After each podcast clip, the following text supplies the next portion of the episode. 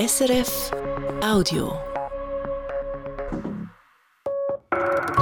Rendezvous um 12.30 Uhr. Hier kommen die Mittagsinformationen von Radio SRF. Großeinkauf in Italien. Die Swisscom will für 8 Milliarden Franken Vodafone Italia kaufen. Wir fragen nach Chancen und Risiken. Hunger im Gazastreifen. They are eating the animal food. They uh, they make bread from the animal's food, and it's this animal food is even running out from the north and from Gaza City. Ein Journalist sagt, seine Verwandten im Norden des Gazastreifens müssten sich von Tierfutter ernähren. Und selbst das gehe ihnen langsam aus. Im Rendezvous-Interview fragen wir, wie halten es die Hamas und die israelische Armee mit dem Völkerrecht? Erst noch vor dem Abgrund, jetzt auf dem Gipfel. Der Energiekonzern Alpic verzeichnet ein Rekordergebnis. Und Menschenrechte seien ein Grundrauschen in der Gesellschaft, sagt der Direktor der Schweizerischen Menschenrechtsinstitution. Bei Corona hat man gemerkt, wie einschränkend das Leben ohne Menschenrecht wäre und wie heikel das es wird, wenn ein Staat sich kann auf eine Notsituation berufen und darum viel drastischer eingreifen ins Leben von uns, als das normalerweise der Fall ist. Stefan Schlegel ist zu Gast im Tagesgespräch um eins. Rendezvous. Diesen Mittag verantwortlich Daniel Hofer, am Mikrofon für Sie Ivana Pribakovic. Die Swisscom, noch mit 51 Prozent in den Händen des Bundes, hat Appetit aufs Ausland. Die Swisscom will in Italien der Telekommunikationsanbieter Nummer zwei werden, hinter TIM. Für 8 Milliarden Franken will die Swisscom Vodafone Italia kaufen und mit der eigenen Tochterfirma Fastweb zusammenlegen. Frage an Wirtschaftsredaktorin Charlotte Jacquemart. Warum will die Swisscom Vodafone Italia grundsätzlich übernehmen? Ja, eine Übernahme im Ausland ist für die Swisscom die einzige Möglichkeit, überhaupt noch wachsen zu können. Im Inland ist das Wachstum für den Telekom-Riesen ja beschränkt und verschiedene Vorstöße im Ausland waren bisher nicht erfolgreich, außer eben Fastweb in Italien 2007. Aber 2005 zum Beispiel versuchte Swisscom in Irland Fuß zu fassen. Man wollte die irische Eiercom übernehmen und der Bundesrat verhinderte die Übernahme damals, wollte davon nichts wissen. Das unternehmerisch, unternehmerische Risiko war dem Bundesrat damals zu groß. Wer jetzt aber Fastweb hört, erinnert sich, da gab es doch größere Probleme. Darum die Frage, wie groß ist das Risiko bei diesem Kauf? Ja, Fastweb war zu Beginn in der Tat ein Desaster für die Swisscom. Seit zehn Jahren aber wächst das Geschäft kontinuierlich und Fastweb ist heute ein führender Internetanbieter in Italien. Aber ein unternehmerisches Risiko bleibt eine Übernahme immer. Allerdings spricht eben für die Swisscom, dass sie mit Fastweb bereits viel Erfahrung im italienischen Markt gesammelt hat. Fastweb ist heute profitabel. Die britische Vodafone will dieses Italiengeschäft loswerden. Sicher wichtig zu wissen, wieso eigentlich. Ja, die britische Vodafone ist mit dem schwierigen italienischen Markt nie zurechtgekommen, weil der Wettbewerb in Italien besonders hart ist. Die Kaufkraft der Italiener, Italienerinnen ist vergleichsweise tief. Und da muss man ehrlicherweise sagen, ob die Swisscom das in Zukunft besser managen kann, das muss sich dann weisen. Aber weil man mit Fastweb eben schon in Italien ist, Synergien nutzen kann, stehen die Chancen dazu nicht so schlecht. Kommt der Deal zustande, dann wäre der Umsatz, den Swisscom in Italien in Euro zukünftig macht, übrigens nahe dem, was man heute in der Schweiz macht. Jetzt ist es so, dass Insider sagen, die Swisscom sei der einzig verbleibende Interessent für Vodafone Italia. Also trotzdem, inwiefern macht dieser Schritt in diesem Kontext überhaupt Sinn wirtschaftlich? Ja, der Schritt ist naheliegend, weil Vodafone Italia eben eine ideale Ergänzung ist zu Fastweb. Vodafone Italia ist stark im Mobilfunk, Fastweb beim Internet. Man könnte in Zukunft also italienischen Kunden Kombiangebote machen und damit Kundinnen auch besser an sich binden. Und auch ist anzunehmen, dass die Wettbewerbsbehörden den Deal absegnen werden, denn Vodafone Italia wird zusammen mit Fastweb zwar die Nummer zwei in Italien sein, hinter Telekom Italia Team, aber doch mit einigem Abstand. Wir haben es schon gesagt, die Swisscom gehört mehrheitlich dem Bund, also den Steuerzahlenden. Wird die Politik diese Übernahme von Vodafone Italia allenfalls zu verhindern versuchen? Das ist die große Frage momentan. Vielleicht hat die Swisscom da politisch auch vorsondiert, wir wissen es nicht. Es wird bestimmt Stimmen geben, die diese Übernahme in Italien skeptisch sehen. Andere könnten wegen dieser Auslandpläne erneut fordern, dass die Swisscom ganz privatisiert wird. Anders als bei anderen ausländischen Übernahmezielen in der Vergangenheit ist aber eben, dass die Swisscom bereits gutes Geld verdient in Italien und mit Vodafone Italia in eine noch bessere Position käme, das weiterhin zu tun. Das letzte Wort aber werden die Aktionäre haben und da ist ja eben der Bund entscheidend. Danke für diese Einschätzung, Charlotte Jacquemart. Und damit zu den weiteren Meldungen in der Übersicht. Bitte, Kevin Kahanes. Die Baufirmen in der Schweiz haben im vergangenen Jahr mehr Umsatz gemacht. Es waren 0,7 Prozent mehr im Vergleich mit dem Vorjahr. Das sagt der Schweizerische Baumeisterverband. Wenn man allerdings die Teuerung mit einrechne, sei der Umsatz um 0,9 Prozent zurückgegangen. Im laufenden Jahr rechnet der Baumeisterverband mit einem leichten Umsatzrückgang wegen höherer Zinsen und weil die Baukosten stark steigen würden. Zurzeit hätten Schweizer Baufirmen noch Arbeit für siebeneinhalb Monate. Das sei ein hoher Arbeitsvorrat.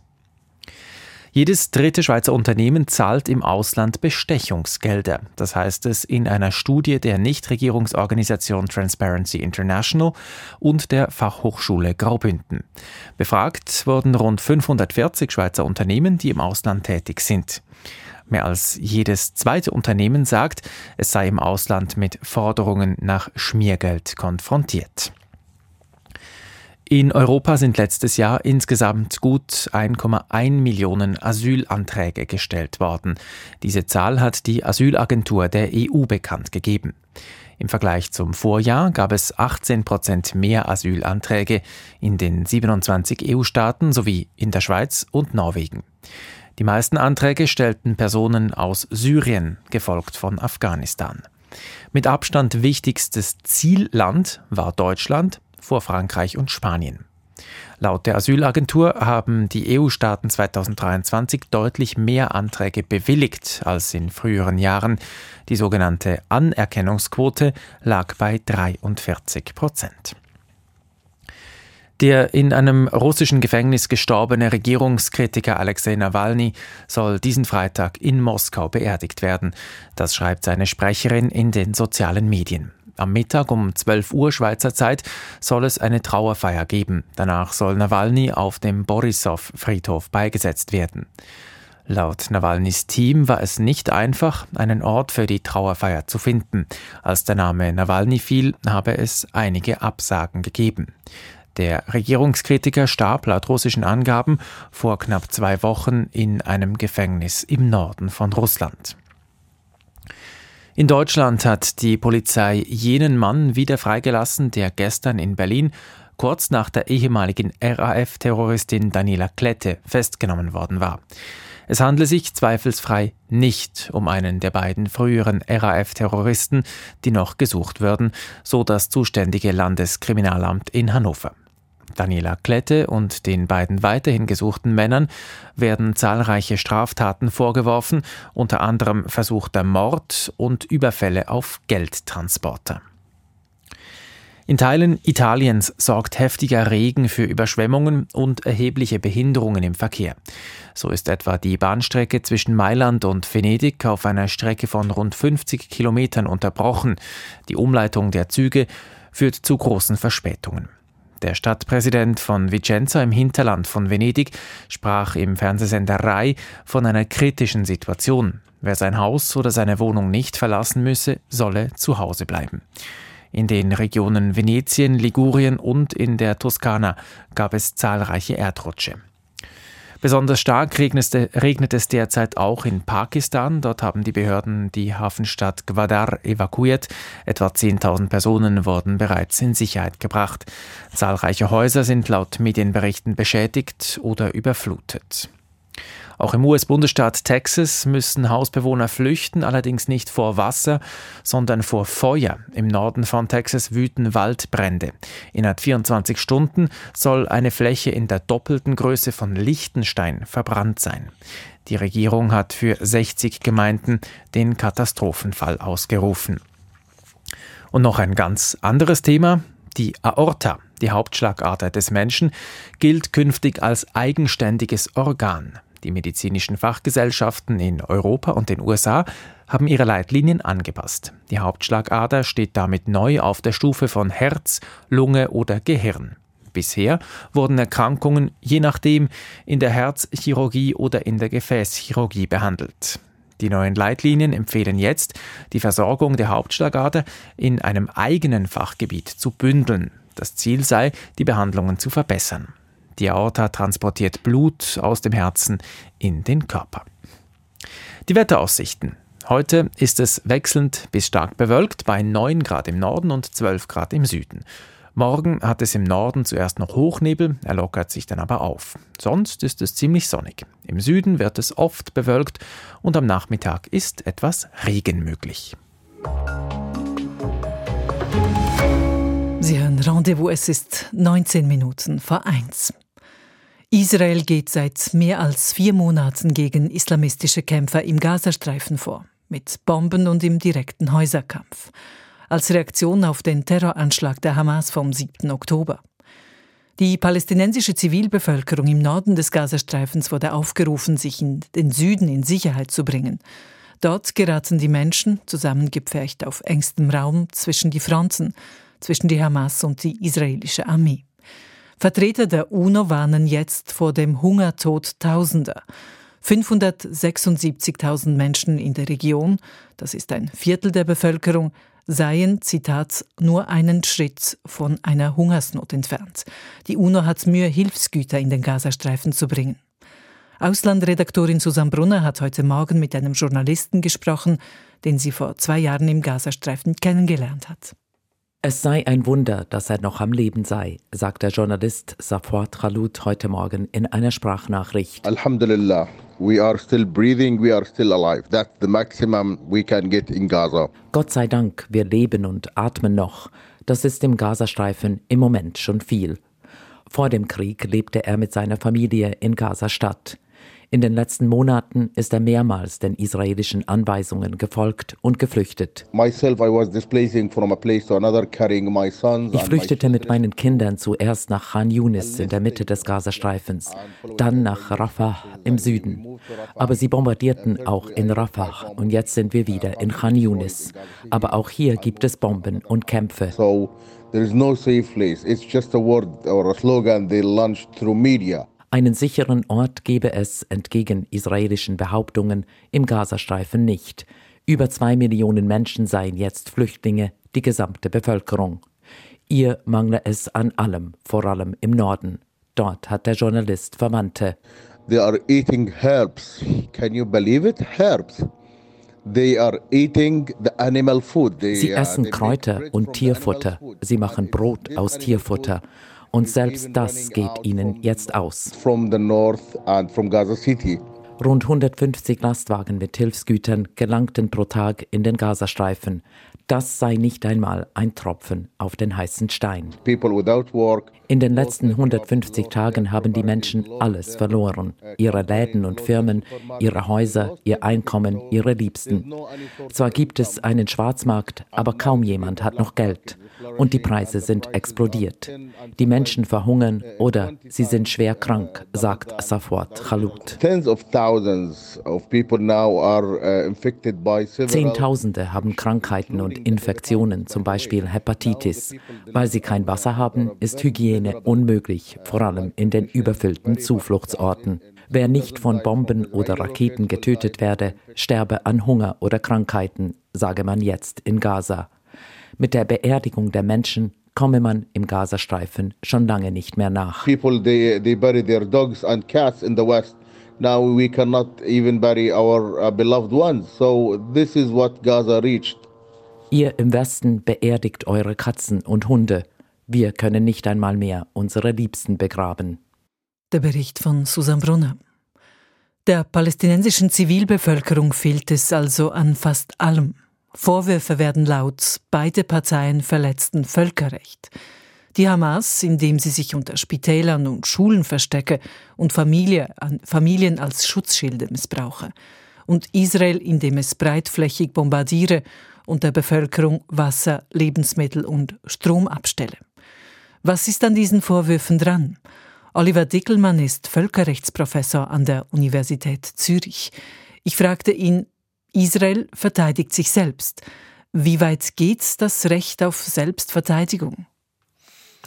Nun, Israel muss grundsätzlich alles tun, um die Zivilbevölkerung in Gaza vor Schaden zu schützen. Es gibt prinzipiell zwei Grenzen beim Selbstverteidigungsrecht. Einerseits Gesamtproportionalität der Reaktion auf den Hamas-Angriff. Die fehlt heute nach meiner Einschätzung angesichts der derart dramatischen Lage der Zivilbevölkerung. Und andererseits gibt es die Regeln für das Wiederreaktion. Vorübergehende Evakuationsbefehle etwa sind an sich zulässig, allerdings nicht, wenn sie wie hier zu einer humanitären Notlage führen. Es gibt Stimmen in der israelischen Regierung, die sagen, im Gazastreifen gebe es keine Zivilisten. Was sagen Sie dazu? Meines Wissens sagen das einzelne hohe Funktionsträger und auch Exponenten rechtsextremer Gruppierungen. Sie wollen damit sagen, der ganze Gazastreifen ist ein einziger militärischer Komplex, also dürfen wir auch alles bekämpfen. Völkerrechtlich ist das klarerweise nicht haltbar, egal wie man diesen Konflikt qualifiziert. Und das ist wirklich nicht einfach, weil der Status von Palästina und Gaza ziemlich unklar ist. Es gibt aber eine zwingende Verpflichtung, auch hier die nicht kämpfende Zivilbevölkerung zu verschonen. Was sagt denn das Völkerrecht? Darf eine Kriegspartei, also eine Seite, die Versorgung mit Lebensmittel und Wasser blockieren? Nein, das darf sie nicht. Es gibt ein absolutes Verbot, Hunger und Durst als Kriegsführungsmethode einzusetzen. Welche Pflicht hat denn die lokale Behörde, also in dem Fall die Hamas, die Bevölkerung mit dem Nötigsten zu versorgen? Auf den ersten Blick ist das vielleicht etwas überraschend, aber das ist keine Frage des Völkerrechts. Das humanitäre Recht regelt die Pflichten gegenüber dem Konfliktgegner, aber eben nicht gegenüber der eigenen Bevölkerung. Wenn man nun sagt, die Hamas ist weiterhin die lokale Regierung, dann folgt eine solche Verpflichtung aus dem lokalen Recht. Also bei uns in der Schweiz wäre das etwa eine Verpflichtung der Regierung, die aus der Bundesverfassung folgt. Man muss an dieser Stelle allerdings klar festhalten, die Hamas interessiert sich ja gar nicht für den Schutz ihrer eigenen Bevölkerung und die Versorgung und das Völkerrecht. Sie verletzt das Völkerrecht vielmehr offenkundig mit dem Zweck, Israel zu einer Überreaktion zu provozieren. Die Situation polarisiert. Also je nachdem, mit wem Sie reden, hören Sie eine andere Einschätzung und jeder hat einen eigenen ethischen oder moralischen Kompass, ein Gerechtigkeitsgefühl. Aber um es hier nochmals festzuhalten, Recht und Gerechtigkeit sind nicht das Gleiche. Nein, das sind sie nicht. Und dennoch würde ich sagen, die Grundregeln des Völkerrechts für solche Konflikte, die besitzen eine moralische Evidenz. Zivilpersonen verschonen, keine militärisch unnötigen und besonders grausamen Verletzungen zufügen etc. Diese Regeln leuchten jedem ein, der den moralischen Kompass nicht ganz verloren hat. Oliver Dickelmann, Völkerrechtsprofessor an der Universität Zürich im Rendezvous-Interview. Und mit diesen Themen geht es in der Sendung weiter.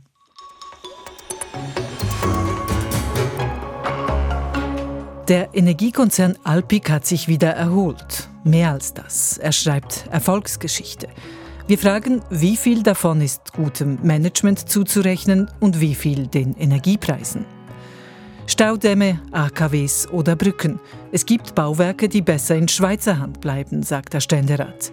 Was das aber heißt, ist umstritten. Und auf jemanden schießen, der wegrennt und das als Notwehr begründen, das geht nicht, sagt das Bundesgericht. Das ist eine kleine Sensation. Alpic, der zweitgrößte Schweizer Energiekonzern, hat 2023 so viel verdient wie noch nie. Der Reingewinn beträgt 1,3 Milliarden Franken. Enorm, nachdem Alpic davor kurzzeitig fast vor dem Zusammenbruch gestanden war. Wie Alpic dieser Turnaround gelungen ist, weiß Wirtschaftsredaktor Klaus Hammann. 2022 sind die Strompreise nach dem russischen Angriff auf die Ukraine in ungekannte Höhen gestiegen. Russisches Gas war nicht mehr erwünscht in Europa und gleichzeitig fielen mehrere französische Kernkraftwerke aus. Im letzten Jahr nun, 2023, hat sich die Situation auf dem Strommarkt wieder beruhigt. Die Preise sind deutlich gesunken. Entsprechend ist der Umsatz des Energiekonzerns Alpic um 40 Prozent geschrumpft auf knapp 9 Milliarden Franken. Gleichzeitig hat Alpic den Gewinn mehr als verzehnfacht auf 1,3 Milliarden Franken. Antje Kangieser, die Chefin von Alpic, erklärt das so. Der, der, Umsatz wird maßgeblich durch die Preise bestimmt und unsere Zahlen basieren auch auf Geschäften aus den Vorjahren, wo dann die Verträge in die Lieferung gehen und alles zusammen summiert sich dann zu den 1,3 Milliarden. Gewinne sprudeln also beim Stromproduzenten, während die Kundinnen und Kunden hohe Strompreise bezahlen müssen. Antje Kangieser, Alpig ist eine Produzentin, wir selber haben gar keine Kunden und die Preise von den Konsumenten werden von ihren Lieferanten gemacht, basierend auf deren Einkaufsstrategie. Da habe ich keinen Einblick daran. Noch vor wenigen Jahren zerbrach Alpig fast unter einer hohen Schuldenlast. Rekordtiefe Preise auf dem Strommarkt hatten dem Unternehmen zugesetzt. Um sich zu retten, verkaufte Alpic den florierenden Bereich Gebäudetechnik. Nun schreibt das Unternehmen einen Milliardengewinn, vor allem weil es weniger abhängig ist von der sogenannten Grundlast, von langfristigen und permanenten Stromlieferungen. Mit flexiblen Kraftwerken wie dem Pumpspeicherkraftwerk Non de Drance im Wallis kann Alpic genau dann Strom produzieren, wenn er gebraucht wird und entsprechend hohe Preise erzielt werden können. Wenn Energie fehlt dem Markt, gehen unsere Maschinen an das Netz und speisen ein. Und wenn zu viel Energie im Markt ist, haben wir dann mit Pumpspeicherkraftwerken die Möglichkeit, diese Energie auch wieder aus dem Markt herausnehmen. Die Investitionen in solche Anlagen sind sehr hoch. Das sind Milliardeninvestitionen und dementsprechend ist natürlich auch die Preiserwartung, die man hat, wenn man liefert, ähm, höher. Alpic-Chefin Antje Kangieser ist überzeugt, dass dieses Geschäftsmodell auch in Zukunft attraktiv bleibt, weil die Schwankungen eher noch zunehmen. Die Alpic hat 80 Prozent ihres Portfolios in diesem flexiblen Bereich und den werden wir weiter ausbauen. Genauso wie wir für die Energiewende auch die erneuerbaren Energien europäisch und global weiter ausbauen. Einerseits sollen neue Wasserkraftwerke in der Schweiz gebaut werden, allen voran das sogenannte Gornerli bei Zermatt. Andererseits arbeitet auch Alpic an Solarkraftwerkprojekten in den Alpen. Nicht ins Bild passt, dass Alpic nach wie vor fast einen Viertel seiner Energie in Gaskombikraftwerken in Europa produziert. Darauf angesprochen meint die Alpic-Chefin, was wir sicherlich nicht machen, wir verkaufen sie nicht und bringen sie weg von der Bilanz, weil das sind alles versorgungskritische Kraftwerke, die stehen an Netzknotenpunkt, die müssen betrieben werden. Wenn es Alpic nicht macht, wird es jemand anders machen müssen. Wir haben eine sehr hohe Ambition, wenn es um die Nachhaltigkeit geht. Wir wollen die Schadstoffe, soweit es geht, reduzieren, in der Hoffnung, dass man dann an diesen Netzknotenpunkten halt CO2-freie Batterien, andere Speicher auch errichten kann. Gaskraftwerke sind wie Pumpspeicherkraftwerke deshalb finanziell interessant, weil sie viel schneller als beispielsweise Kernkraftwerke auf Überschuss und Mangel auf dem Strommarkt reagieren können. Flexibel und hochrentabel zu bleiben und gleichzeitig klimafreundlicher zu werden, das wird die künftige Herausforderung von Alpic sein. Was, wenn ein chinesischer Investor bei einem Schweizer AKW-Betreiber einsteigen will oder sich an einem Wasserkraftwerk samt Staudamm beteiligen will. Der Ständerat ist überzeugt, dass die Schweiz ihre Energieinfrastrukturen besser vor ausländischen Investoren schützen muss. Auf welchem Weg das geschehen soll, darüber gingen die Meinungen heute Vormittag stark auseinander. Bundeshausredaktorin Christine Wanner.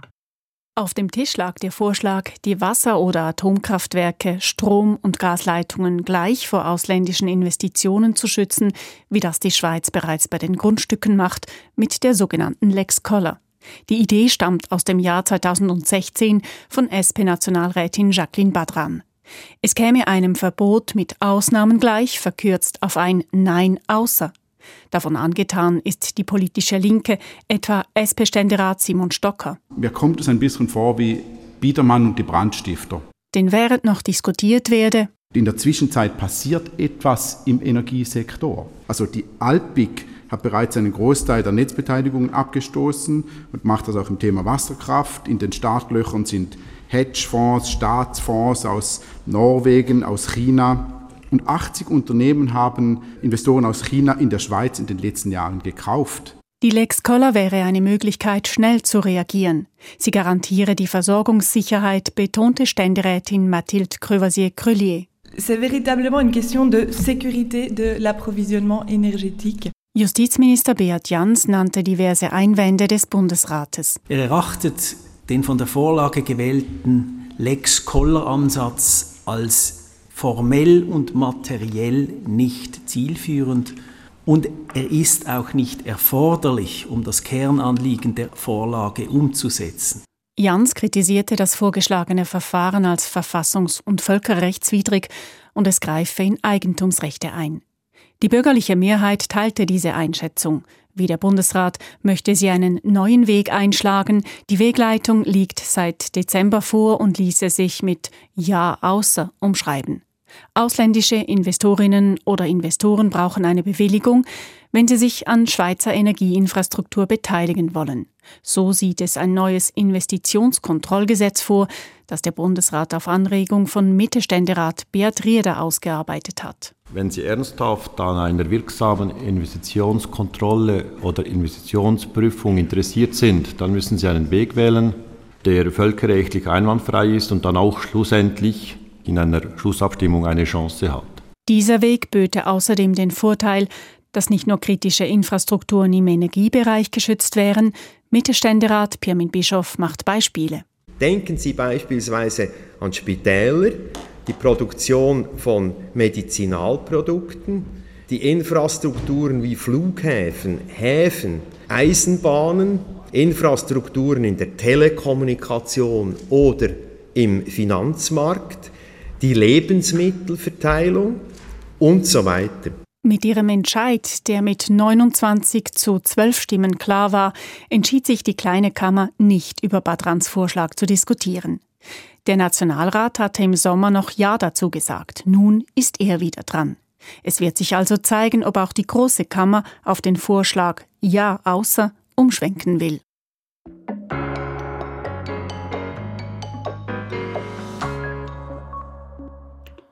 Aus amerikanischen Filmen weiß man, wer in den USA auf einen Einbrecher schießt, bleibt in den meisten Bundesstaaten straffrei. Die Schweiz ist bei Selbstjustiz deutlich strenger. Die Notwehr muss verhältnismäßig sein. Auf einen Einbrecher schießen darf man nur, wenn man unmittelbar bedroht wird. Das musste auch ein Bauer aus dem Kanton Bern erfahren, der Hanfdiebe mit der Schrotflinte vertreiben wollte. Sibylla Bondolfi über ein Bundesgerichtsurteil. In einer regnerischen Oktobernacht 2016 schlich eine Einbrecherbande auf einen Hof in Niedermurlern im Kanton Bern. Sie wollten das Marihuana stehlen, das der Bauer anpflanzte und lagerte. Aber der Bauer bemerkte die Eindringlinge und verfolgte diese.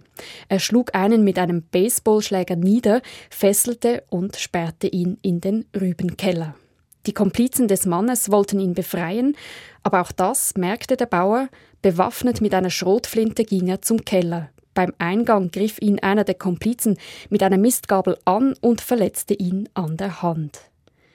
Weil die Diebe die Waffe des Bauern sahen, flüchteten sie. Einige Sekunden später gab der Bauer einen Schuss in ihre Richtung ab. Diese Selbstjustiz kommt den Bauern nun teuer zu stehen. Das Bundesgericht bestätigt eine Gefängnisstrafe von mehr als drei Jahren. Das Gericht argumentiert, der Bauer hätte erstens den Einbrecher nicht in den Rübenkeller sperren dürfen, da die Hanfdiebe bereits am Flüchten waren. Und als der Bauer geschossen habe, sei der Angreifer mit der Mistgabel bereits hinter dem Hoflader in Deckung gegangen. Die Schüsse seien deshalb keine Notwehr gewesen. Das Bundesgericht erinnert im Urteil an seine bisherige Rechtsprechung, wonach eine Schusswaffe nur das letzte Mittel der Verteidigung sein dürfe. Das Argument des Bauern, dass er ja bloß mit Hasenschrotpatronen geschossen habe, ließ das Gericht nicht gelten. Laut Gericht hätte der Bauer die Diebe tödlich verletzen können, wenn er sie am Kopf getroffen hätte. Es ist nicht das erste Mal, dass Gerichte die Frage klären müssen, ob man auf Einbrecher und Diebe schießen darf. Im Jahr 2010 erschoss ein Bauer in Schwarzenburg im Kanton Bern einen Hanfdieb. Er wurde zu zwei Jahren Haft bedingt verurteilt. Und vor einem Jahr hat das Bezirksgericht Rheinfelden einen Waffenhändler freigesprochen, der auf eine Räuberbande geschossen hatte.